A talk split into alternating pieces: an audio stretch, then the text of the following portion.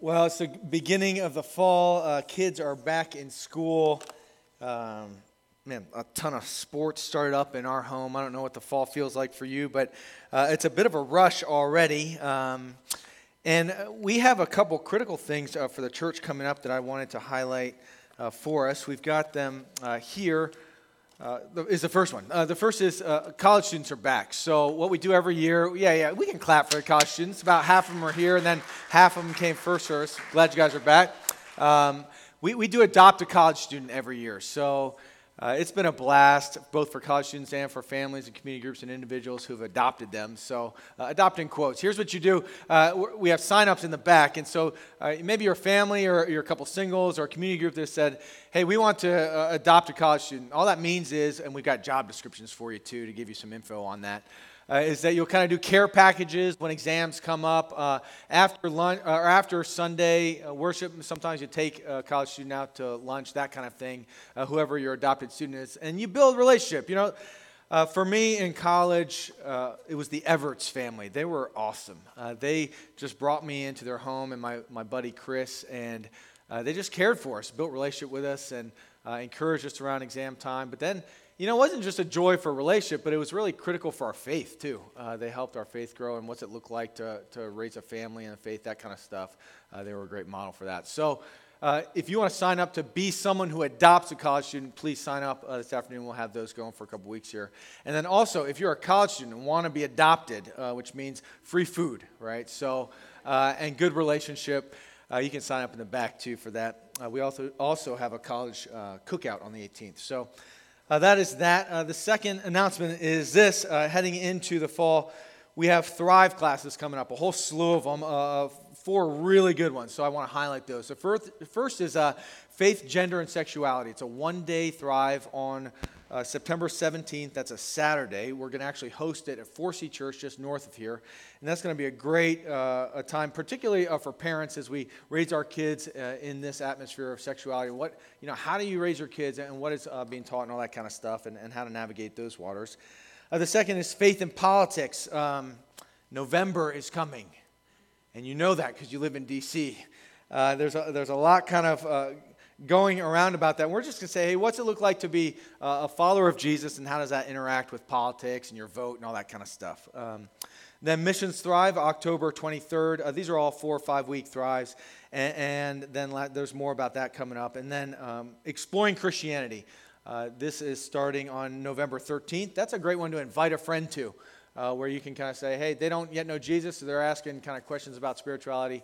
Uh, you can invite a friend to that. And also, we're going to cover kind of the core aspects of Christianity there, too. Uh, so if that's something you want to grow in, that's a great spot to do so. All right. Uh, that's, that's a whole bunch of stuff coming this fall, and, and there's more. Go to the What's Happening page and uh, catch up on everything. And one of my favorite parts about the fall is we always start a new series, and this one I'm super excited about. It's in the Gospel of Mark, and I just want to pray for us before we get into it. Let's pray.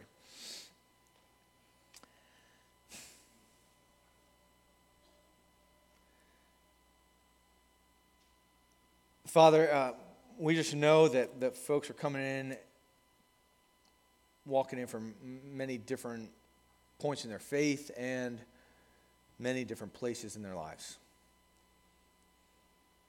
And so this morning, God, if you know, God, there are people here questioning faith or never been in a relationship with Jesus. We just pray that you would meet them this morning. God, there are people here who have been in a relationship for years and now it's just super stale. We pray that you would meet them. God, there, there are people here who have been following Jesus and, and it's really going great these days. And God, would you meet them as well? God, would you meet each one of us wherever we're at? We're so thankful that you run, you move towards us by your grace. God, thank you for the Gospel of Mark. God, thank you for the picture that it gives us of, of, who your Son is as he walked this earth and what he cared about. And God, we pray we'd meet him this morning as we talk about the Gospel of Mark. And God, we, we pray that you would hit us with the most important question that we might ever ask ourselves in our lives that you draw us to yourself. That's in Christ's name we pray. Amen. Well, this morning I'm going to introduce you to my best friend. And I know that sounds a little cheesy when you're talking about Jesus. But I want us to meet uh, my best friend this morning in the book of Mark. And I'm also going to ask us the most important question that you'll probably ever answer in your life. And we're going to do that in the book of Mark, and that really matters. Uh, it matters that Jesus is quite literally your best friend. I mean, it matters when, when your husband abandons you, it matters then. Uh, it matters when you don't feel the embrace of your wife the way you long for it. It matters in your singleness and, and maybe your loneliness. It matters that he is your best friend.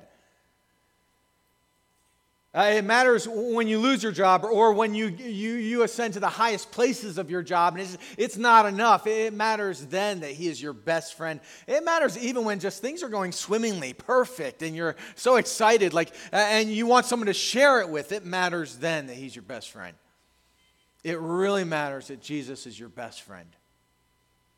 Uh, so I want us to meet him this morning in the, the book of Mark. I want to kind of see who he is because he, he shuns people that, man, we think he'd be buddy buddy with. And, and then he embraces people we think he would run away from. And, and, and it, we just kind of, I, I think when you look at the Gospel of Mark, we get this picture of him. We say, oh, man, I love him.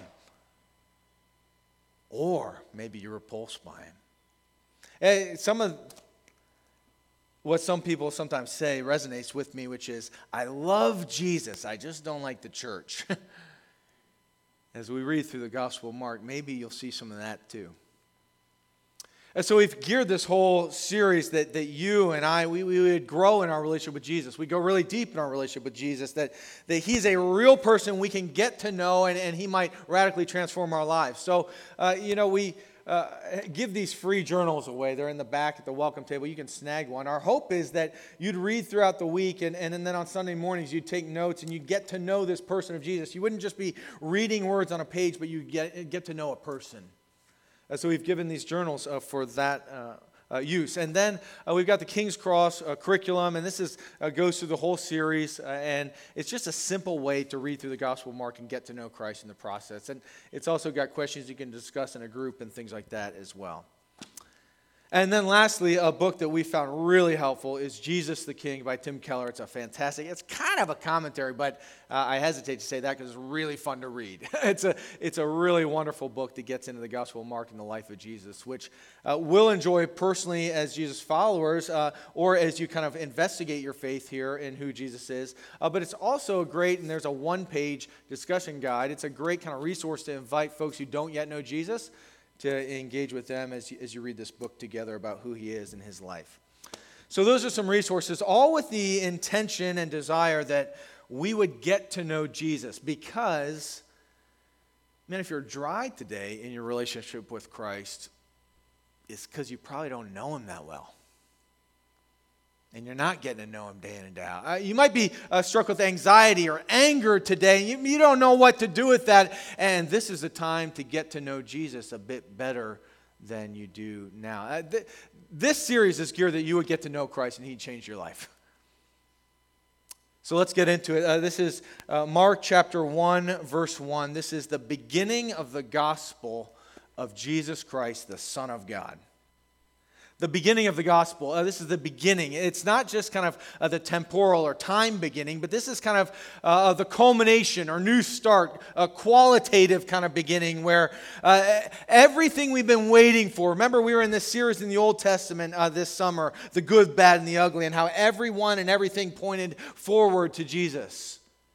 And then at the end of the book of Malachi, the last book of the Old Testament, we've got this uh, promise that this prophet is going to come and he's going to pave the way for the Lord. It's the very kind of words we just read at the beginning of Mark, found in Malachi and in Isaiah. But then there's silence after the end of the Old Testament, and everyone's waiting. And then Mark breaks in and he says, This is the beginning. This is what we've all been waiting for. This is the fresh start, the culmination of all that God had prepared to do. He is now doing in Christ. This is the start of the whole story, the start of your life being transformed and the whole world being transformed. This is the beginning, what we've all been waiting for, of what? Of the gospel. Euangelion is the Greek word, and, and Mark knows uh, there's really two main ways that this word euangelion, or gospel, good news, is being used at the time. Uh, the first way it's being used is this uh, military uh, victory. What, what, would happen is you'd have this parade, and, and, everyone would march down the streets, and you'd say, The good news is, the euangelion is, we conquered them. We won. The battle's over. We're the winners. Evangelion. Good news, everyone. Our whole lives are changed. We're no longer in war we win. Uh, then there's this other way it's used as Evangelion. The, hey, good news, our emperor was born today. It's kind of announcing his birthday typically. Right, so uh, there was this real high view of emperors that they were like God Himself. And so uh, you would march through the street and say, The good news is it's His birthday. Let's celebrate. He's changed our lives.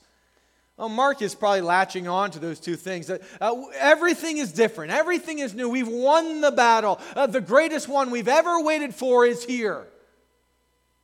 It's good news. It's the beginning of the good news. Of who? Of Jesus Christ. Of Jesus Christ, the Son of God. This whole book is about him. It's the beginning of a seismic shift in history, in the historic person of Jesus. Man, it's good news. Uh, the book is written by John Mark along with Peter. Uh, so uh, uh we know this because the earliest uh, church fathers talk about, hey, John Mark writes this thing and he's doing it along with Peter. So they're all kind of uh, corresponding about this idea in the first and second century. And, and John Mark, we meet him in the book of Acts, we meet him in different epistles where he's mentioned by Paul and others. And, and he's this guy who kind of goes around with Paul and Barnabas. He, he, he travels kind of all of the Middle East uh, early with Paul and Barnabas, and, and, and they talk with everyone about Jesus, who's just lived, died, and resurrected. And they're like, man, you got to get to know Jesus. And, and, and John Mark is one of those guys. He's good friends with Peter. At the end of First Peter, uh, Peter mentions him. He's like, man, John Mark, you and I, we were crushing it in Rome. It was amazing. And so we know they're good friends, uh, Peter. And, and, we know that they write this book together. So uh, John Mark, some, uh, another cool fact is uh, in Acts, we, we read that his mother's Mary, and, and that she has this really big house in Jerusalem. And there are the, the, she often hosts the disciples there in Jerusalem. And so John Mark is probably there uh, with his mom as, as the disciples are gathering, and maybe even gathering uh, that last week of Jesus' life when he has communion there, uh, right before his death. John Mark may have been there with Mary, his mom, at this big house in the center of Jerusalem where she often hosted the disciples. That's John Mark. He's not, in a sense, uh, one of the apostles or, or one of those eyewitnesses, but he certainly has eyewitness accounts of Jesus. And, and then he teams up with Peter, and who is just Jesus' right hand man, in a sense. They write this book together uh, somewhere in, the, it's the first gospel that's written, probably mid 60s, it's written. It's before the, uh, uh, the destruction of the temple in AD 70. That's not mentioned here. But, uh, you know, he's, he's writing to these Romans in the area that aren't yet Christians. And he's, you know, he'll talk about uh, different Jewish traditions, but then he knows because he's writing to Romans that they probably don't understand it. So he'll back up and he'll explain it a bit, that kind of thing. So this is John Mark writing with Peter in the mid 60s. And, and he's writing in a way where he presents kind of a structure where Jesus is up in Galilee, his hometown. And he spends these first kind of eight, eight and a half chapters talking about Jesus up in Galilee in his hometown. He's healing people, he's famous. I mean, it's going great. And it's like sunny days for Jesus. And then about midway through, there's this pivot, and Jesus starts talking about his death and his resurrection, and they head, as the text will say, in the road to Jerusalem where, where there's really this disproportionate amount of time in the Gospel of Mark spent on this last week of Jesus' life. And it focuses in on who Jesus is as he heads towards the cross. Oh, so that's the author, the date, and the structure, and the audience of the Gospel of Mark. But here's what I love in the Gospel of Mark, you meet Jesus. and he's amazing. He, there's these kind of moments where he just draws you in or he convicts you like crazy. You say, Oh man, I didn't think he would have done that. And I want to just take a, a, look at a handful of these of, of just how awesome Jesus is through the Gospel of Mark. Uh, the first is this the disciples, man, as we read it, are idiots. They're idiots. I looked for a different word. I did. This was not sloppiness. I, I looked for a different word. But this one captures it because and here's what I thought of. I was uh, thinking, I, am around the dinner table just this past week, and I'm like, hey, let's pray. And everyone's yelling and screaming, and, and food is not quite flying across the table, but it's almost there. And I go, you guys are idiots. And here's what I meant by it. Oh, I can't stand what you're doing right now, but I love you so much. All at the same moment, it's like this kind of affectionate head slap. Oh my gosh, you goons. Uh, there are those moments in the book of Mark where Jesus looks at his disciple and he's like, You goons! But then there's also moments too where he is not just, it's not affectionate at all, actually. There's this word in the Greek is indignant. He's just straight angry with them for not getting it at some moments. The disciples are idiots. I, I, I think of this one story where it's in Mark chapter 6. You know, Jesus, he's, they're there with a crowd of 5,000 people, and they, all they have is a couple of loaves of bread and a couple of fish. And he's like, We've got to feed this crowd. And the disciples are like, How are we going to feed them? And then, boom, Jesus does it. And they collect just tons of extra bread and fish. And he feeds 5,000 through them. And, and then a couple days later, and a couple chapters later, in chapter 8, uh, the same thing happens. There's 4,000 people there, and, and the disciples just have a little bit of food, and they gather, and then, and then boom, he feeds them again, and there's more than necessary, and they're overflowing leftovers. And, and then they're heading across the Sea of Galilee. Remember, they're up north in the Sea of Galilee, where Jesus' hometown is. They're, they're heading across that sea, and they start talking. Now they're going across the sea. They had forgotten to bring bread. And they had only one loaf with them, in the boat for the 12 of them and Jesus.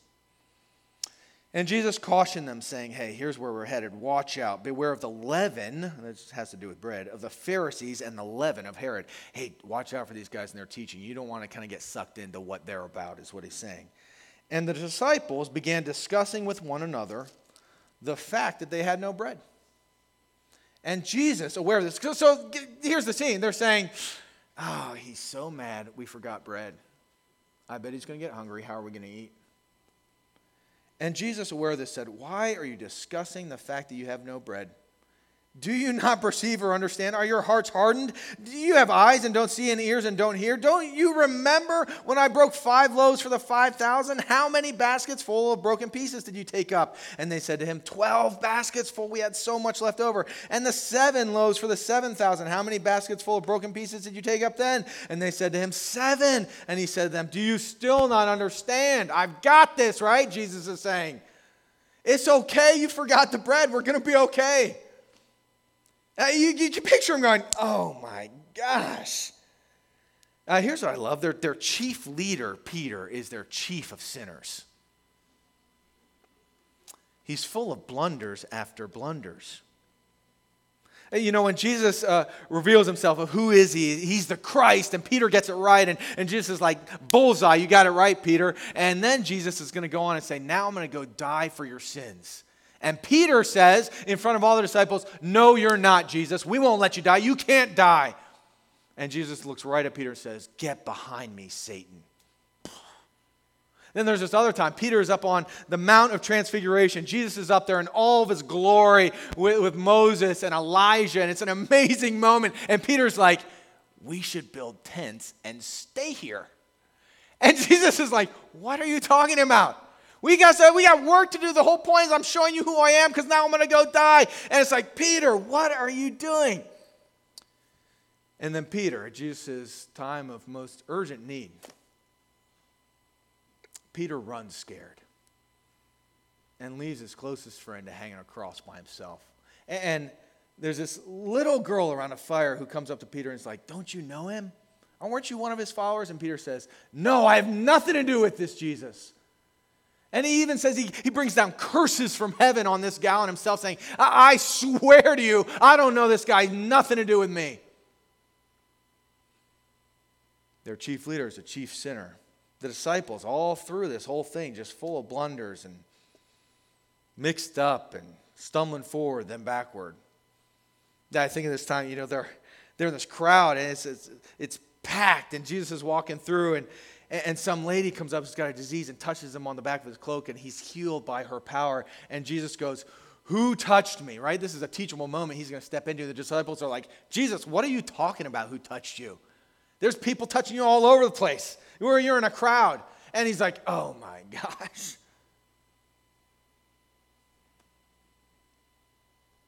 Three times he brings up his death. He's, he's going, he says, I'm going to die for you guys. I'm going to pay for the penalty of sins for the world.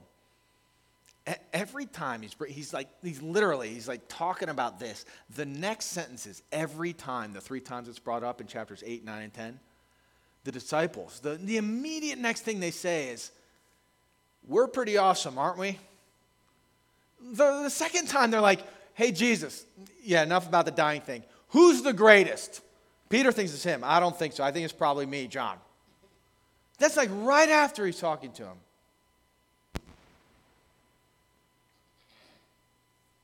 In sum, here's why I'm so glad as I read the Gospels that the disciples are a bunch of idiots. Jesus' embrace is not contingent on our performance. His embrace is not contingent on your performance. He loves us. I, I mean, I got, he loves you so deeply. It's His faithfulness that, that matters. It's His grace that matters. It's His mercy that matters. You and I, we keep falling short over and over again. And He keeps saying, Come on in and be loved and embraced and transformed into newness of life. His embrace is not contingent on our performance. It might be what I love most about the Gospel of Mark. Oh, what a Savior we have. Oh, what a Savior we have. Uh, as we read the Gospel of Mark, here's what I love as well the patterns and the idiosyncrasies of Jesus' life.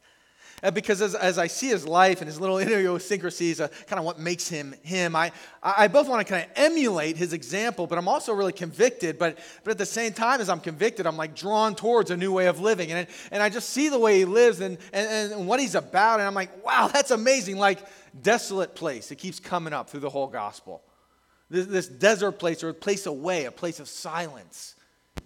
All through the gospel, Jesus keeps hanging out in silence in these critical moments and when it kind of seems counterintuitive that he should step away, he does.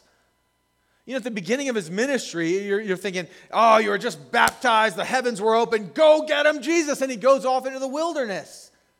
Or, but right before he picks his 12 disciples, this critical moment, what's he do? He goes up onto the mountaintop to sit at the Father's feet.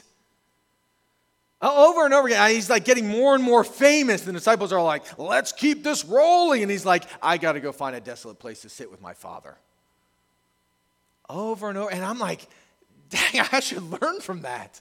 It's counterintuitive, but there's life at the Father's feet before we find ourselves in His service. I'm like, man, I love that about Jesus. What else I love? I, he's fully present. Everywhere he is, he's just fully present. Gosh, I love that about Jesus. He's, he's walking by and he sees this fig tree and he's like, I'm going to teach a story. It's right here. You guys are right here. We're going to be fully present this moment. He teaches a story through this fig tree. He's, he, he walks near the, the temple stones and he's there and he's like, hey, let me teach you something about me, Jesus, a temple, where a place where you're going to meet God. And, and he talks about the stones and, and all these different moments. He finds himself fully present. He's like, walks by a vineyard. He talk, tells a story about a vineyard and, and what it teaches about God and his people. Everywhere he is, he knows right where he is with the people with whom he is with and what they need. I, love how he interacts with people and his full presence with them. There's this time, this, this uh, rich young ruler, and you would think he's got it all going for him. He's like this legalist, he's keeping all the commandments, and, and he's rich, so God must be pleased with him, but, but he's really missing salvation. And Jesus is talking with him, and it's becoming evident at that point. And there's this little phrase, Jesus, it, it says, Jesus looked at him and he loved him. I, want that kind of presence with the people I'm around. Like there, there's this time that blind Bartimaeus in Jericho, he, he's, he's, he's yelling out, God, Jesus, uh, son of David, have mercy on me. And, and Jesus is walking by and he hears and he, he stops everything. And he's like, bring that guy to me. I want to be with him. And then he says to the guy, what do you want from me? He just opens him up, uh, himself up to this guy that everyone else walks past, and he says, I want to be present with you. What do you need? What do you want from me? Jesus says. He's fully present. He, he lives with urgency everywhere he goes. Uh, all, all through the Gospel of Mark, you'll see this word immediately. Even when he's wandering uh, up and around in North Galilee, his hometown, uh, it looks like he's kind of going haphazard, but immediately everything, not a minute is wasted of his life. He didn't spend two hours playing Call of Duty this week. Urgency, intentionality. He spent every minute purposefully.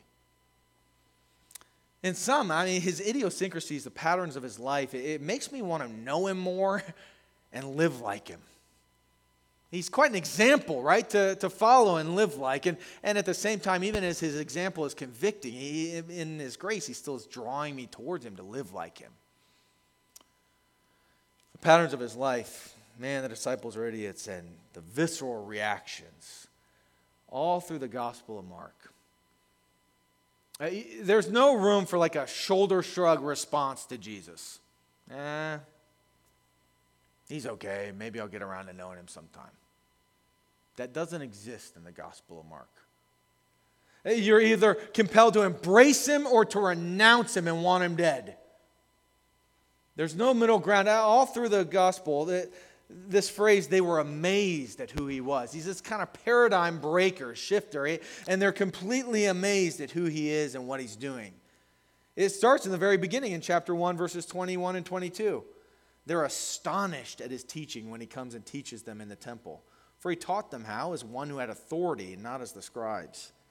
And then later, he, he commands even the unclean spirits, and they obey him. His fame spreads because they're astonished and amazed at who he is. Everywhere he goes, people are astonished and amazed and embrace him, or they're astonished and amazed and they reject him. There's this one story where uh, this paralytic comes to Jesus and he, he forgives the guy's sins and he uh, helps him to walk. He, he raises him up. The guy takes his mat and walks off. In that moment, you see this polarized and visceral effect. You, you got this one crowd that looks at him and they're like, wow, this is unbelievable. We've never seen anyone like him. We want to follow him and embrace him. And then you got the religious crowd that's right there. And they say, We want him dead. We want him dead.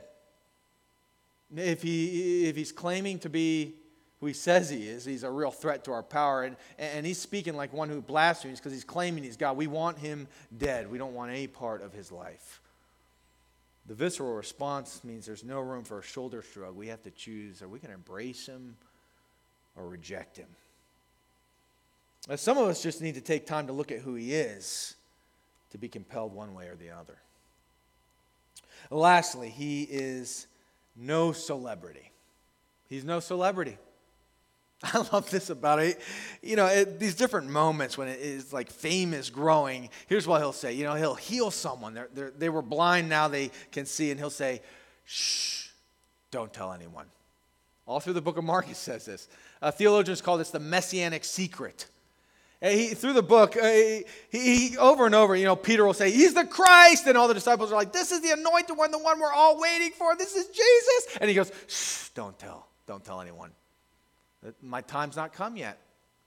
Uh, he, he, you know, he, will heal someone, and, and, and then I love it because like he said, he, he says, "Don't tell anyone." And with the first thing they do, they just run everywhere and tell everyone. They're like, he changed my life. I, I, can't, I can't keep my mouth shut, right? So uh, they're running around telling everyone, but, but we realize why. Because he's living with such intentionality for all of eternity. See, he doesn't want to be Santa Claus, he wants to be our Savior.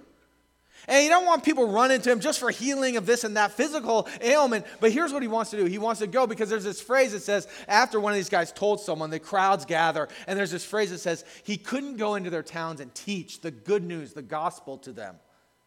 Because it was so crowded. They, they were packing him out so much. They, they wanted this physical healing, and they were missing the eternal healing that he was offering them. He lived with such intentionality, with eternity in mind, that he wanted to tell everybody about who he is and what he's doing before his moment came when he would go to the cross and do it for us and bring salvation through his own death.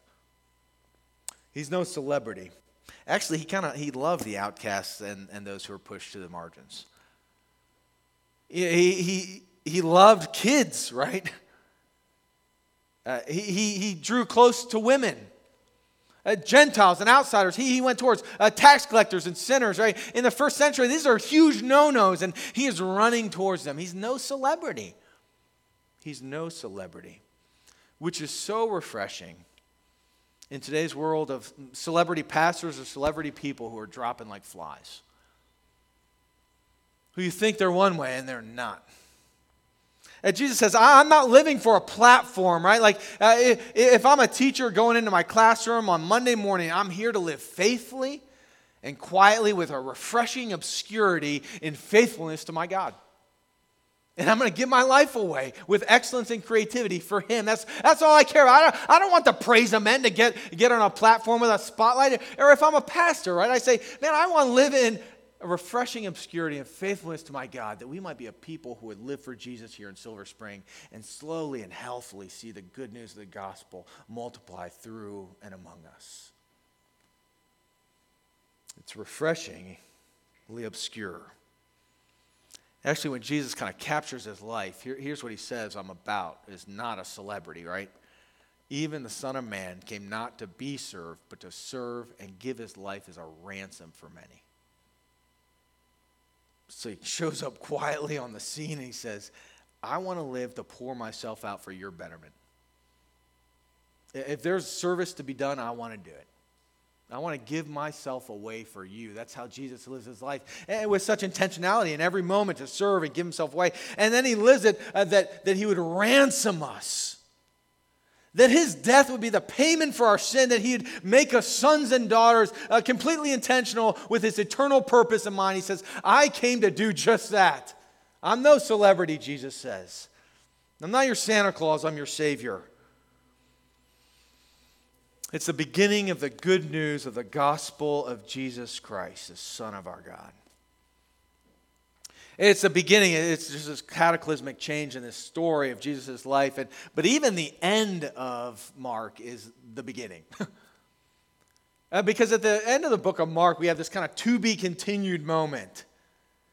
And, and the women have run to the tomb to, to embalm Jesus, put spices on him so his body, and actually the text says his corpse would decay. But they show up there, and the tomb is empty. And there's an angel there and says, uh, He has risen just like he told you three times he was going to do.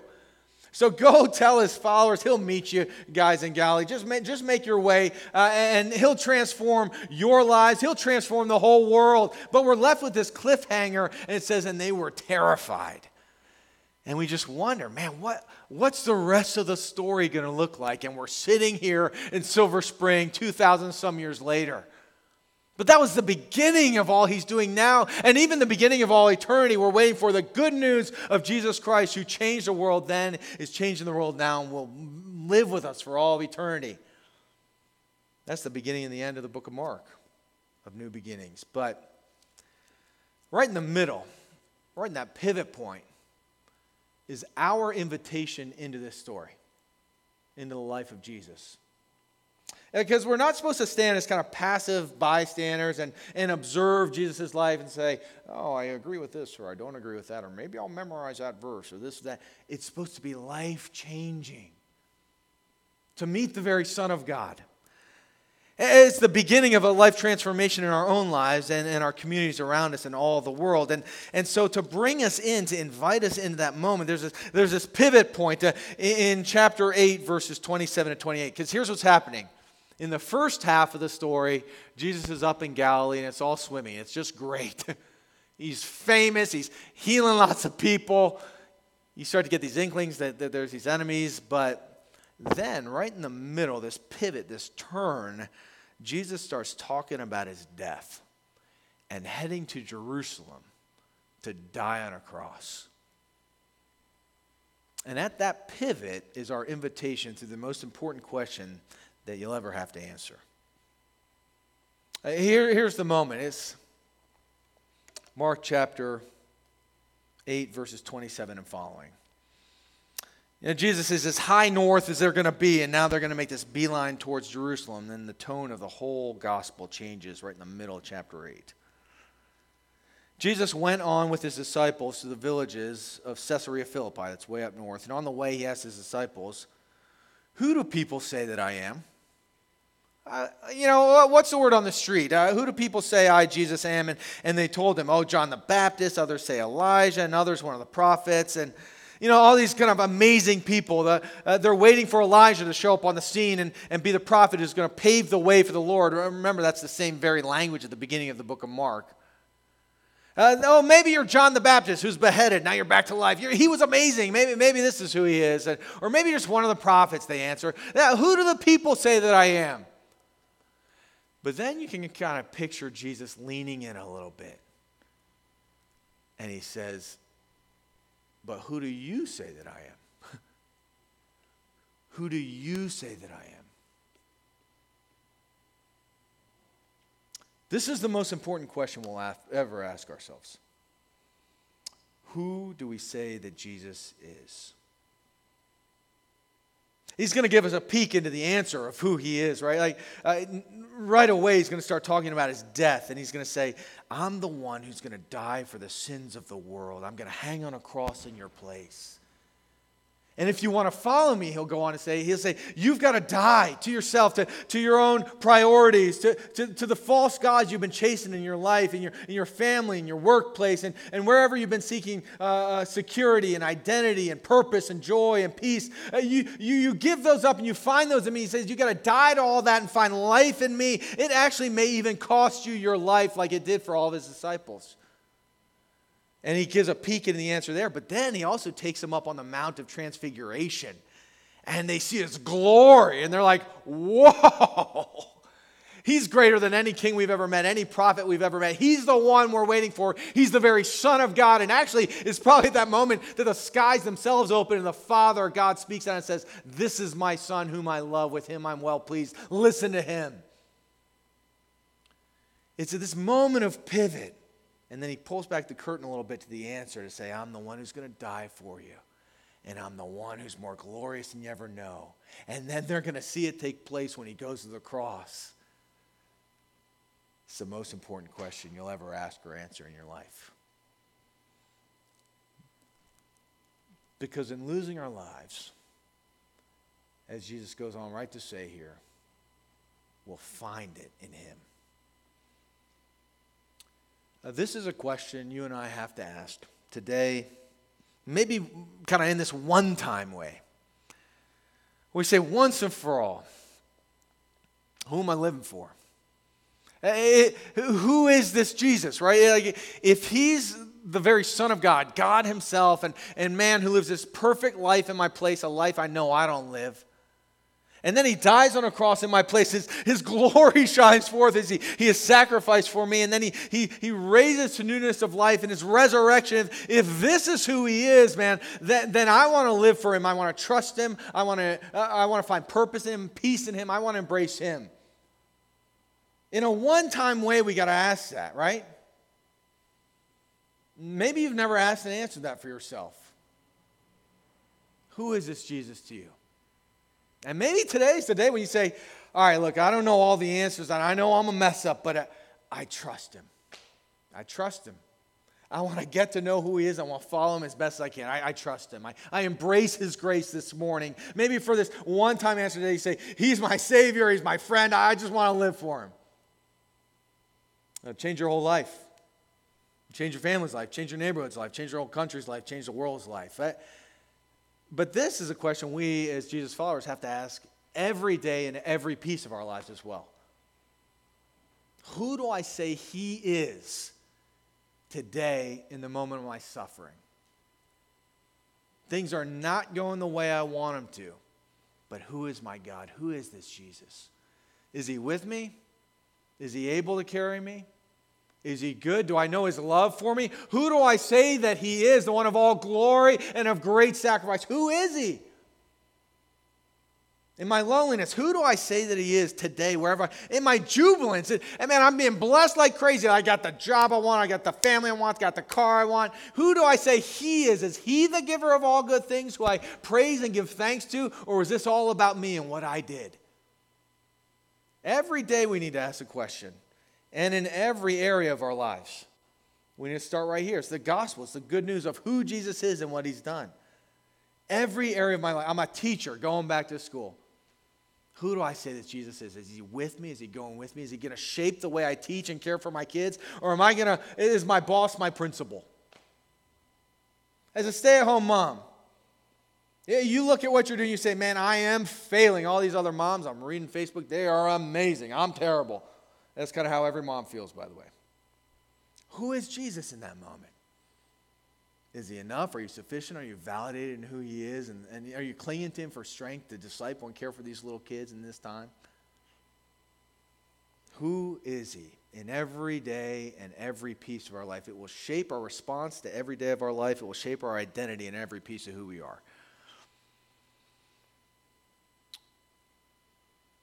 As Mark goes on and ends his gospel, he spends, as I said, a disproportionate, a huge amount of time in the last week of Jesus' life. The disciples, they head towards Jerusalem. They're now in Jerusalem, and they, for all we know, they, they may be at Mary's house, who's John Mark's mom.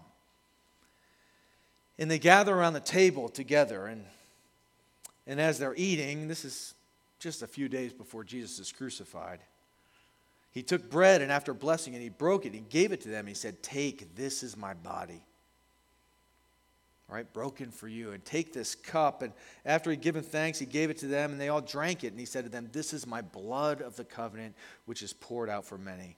Truly I say to you, I won't drink again of the fruit of the vine until the day when I drink it new in the kingdom of God. He, he's saying, I am doing something new in my life, my death, and my resurrection. My body will be broken for you and your sins to make you a son or daughter. My blood will be spilled as a sign of the new covenant that here I am to make you a son or daughter and dwell with you for all of eternity. And then a few days later, he finds himself in front of two mock trials. Uh, he's condemned as guilty, though he's never done anything guilty in his whole life. And our king stands before Pilate, who's this Roman governor, in chapter 15. And as soon as it was morning, the chief priests held a consultation with the elders and the scribes and the whole council. They bound Jesus and led him away and delivered him over to Pilate. And Pilate asked him, Are you king of the Jews? And Pilate, this Roman governor who has the authority to crucify. And Jesus answered Pilate, You have said so. And the chief priests accused him of many things. And Pilate again asked him, Have you no answer to make? See how many charges they bring against you? But Jesus made no further answer, so that Pilate was amazed. Now at the feast, they used to release for them one prisoner for whom they asked. And among the rebels in prison who had committed murder in the insurrection, there was this man named Barabbas. And the crowd came up and began to ask Pilate to do what he usually did for them. And Pilate answered them, saying, Do you want me to release for you the king of the Jews? For he perceived that it was out of envy that the chief priests had delivered him up. But the chief priests stirred up the crowd to have him released for him Barabbas instead. And Pilate again said to them, Then what shall I do with the man you call the king of the Jews? And they cried out again, Crucify him. And Pilate said to them, Why? What evil has he done? But they shouted all the more, Crucify him. So Pilate, wishing to satisfy the crowd, released for them Barabbas, and having scourged Jesus, he delivered him to be crucified. And the soldiers led him away inside the palace, that is the governor's headquarters, and they called together the whole battalion. They clothed him in a purple cloak, it's the color of royalty, and twisted together a crown of thorns. They put it on him. They began to salute him. Hail, King of the Jews! And they were striking his head with a reed and spitting on him and kneeling down in homage to him. And when they mocked him, they stripped him of a purple cloak and put his own clothes on him and they led him out to crucify him. And Jesus says to us, Who do you say that I am? Might we this morning answer, You're, you're my Savior. You're my, you're my best friend. You're, you're the Son of God. You're the one I've always waited for. Might we cling to Him for life, for purpose, for peace in His death and His resurrection? Might we live every step of our days in step with Him? And if you've not yet received him this morning, don't take communion as a reminder of who he is to you and what he's done. But this morning, would you receive him just in prayer? Would you, by faith, cling to him and say, I believe you are my Savior. I want to live my life for you. Would you become my friend? Let's take and eat and remember who our Jesus is and what he's done for us. Let's take and eat.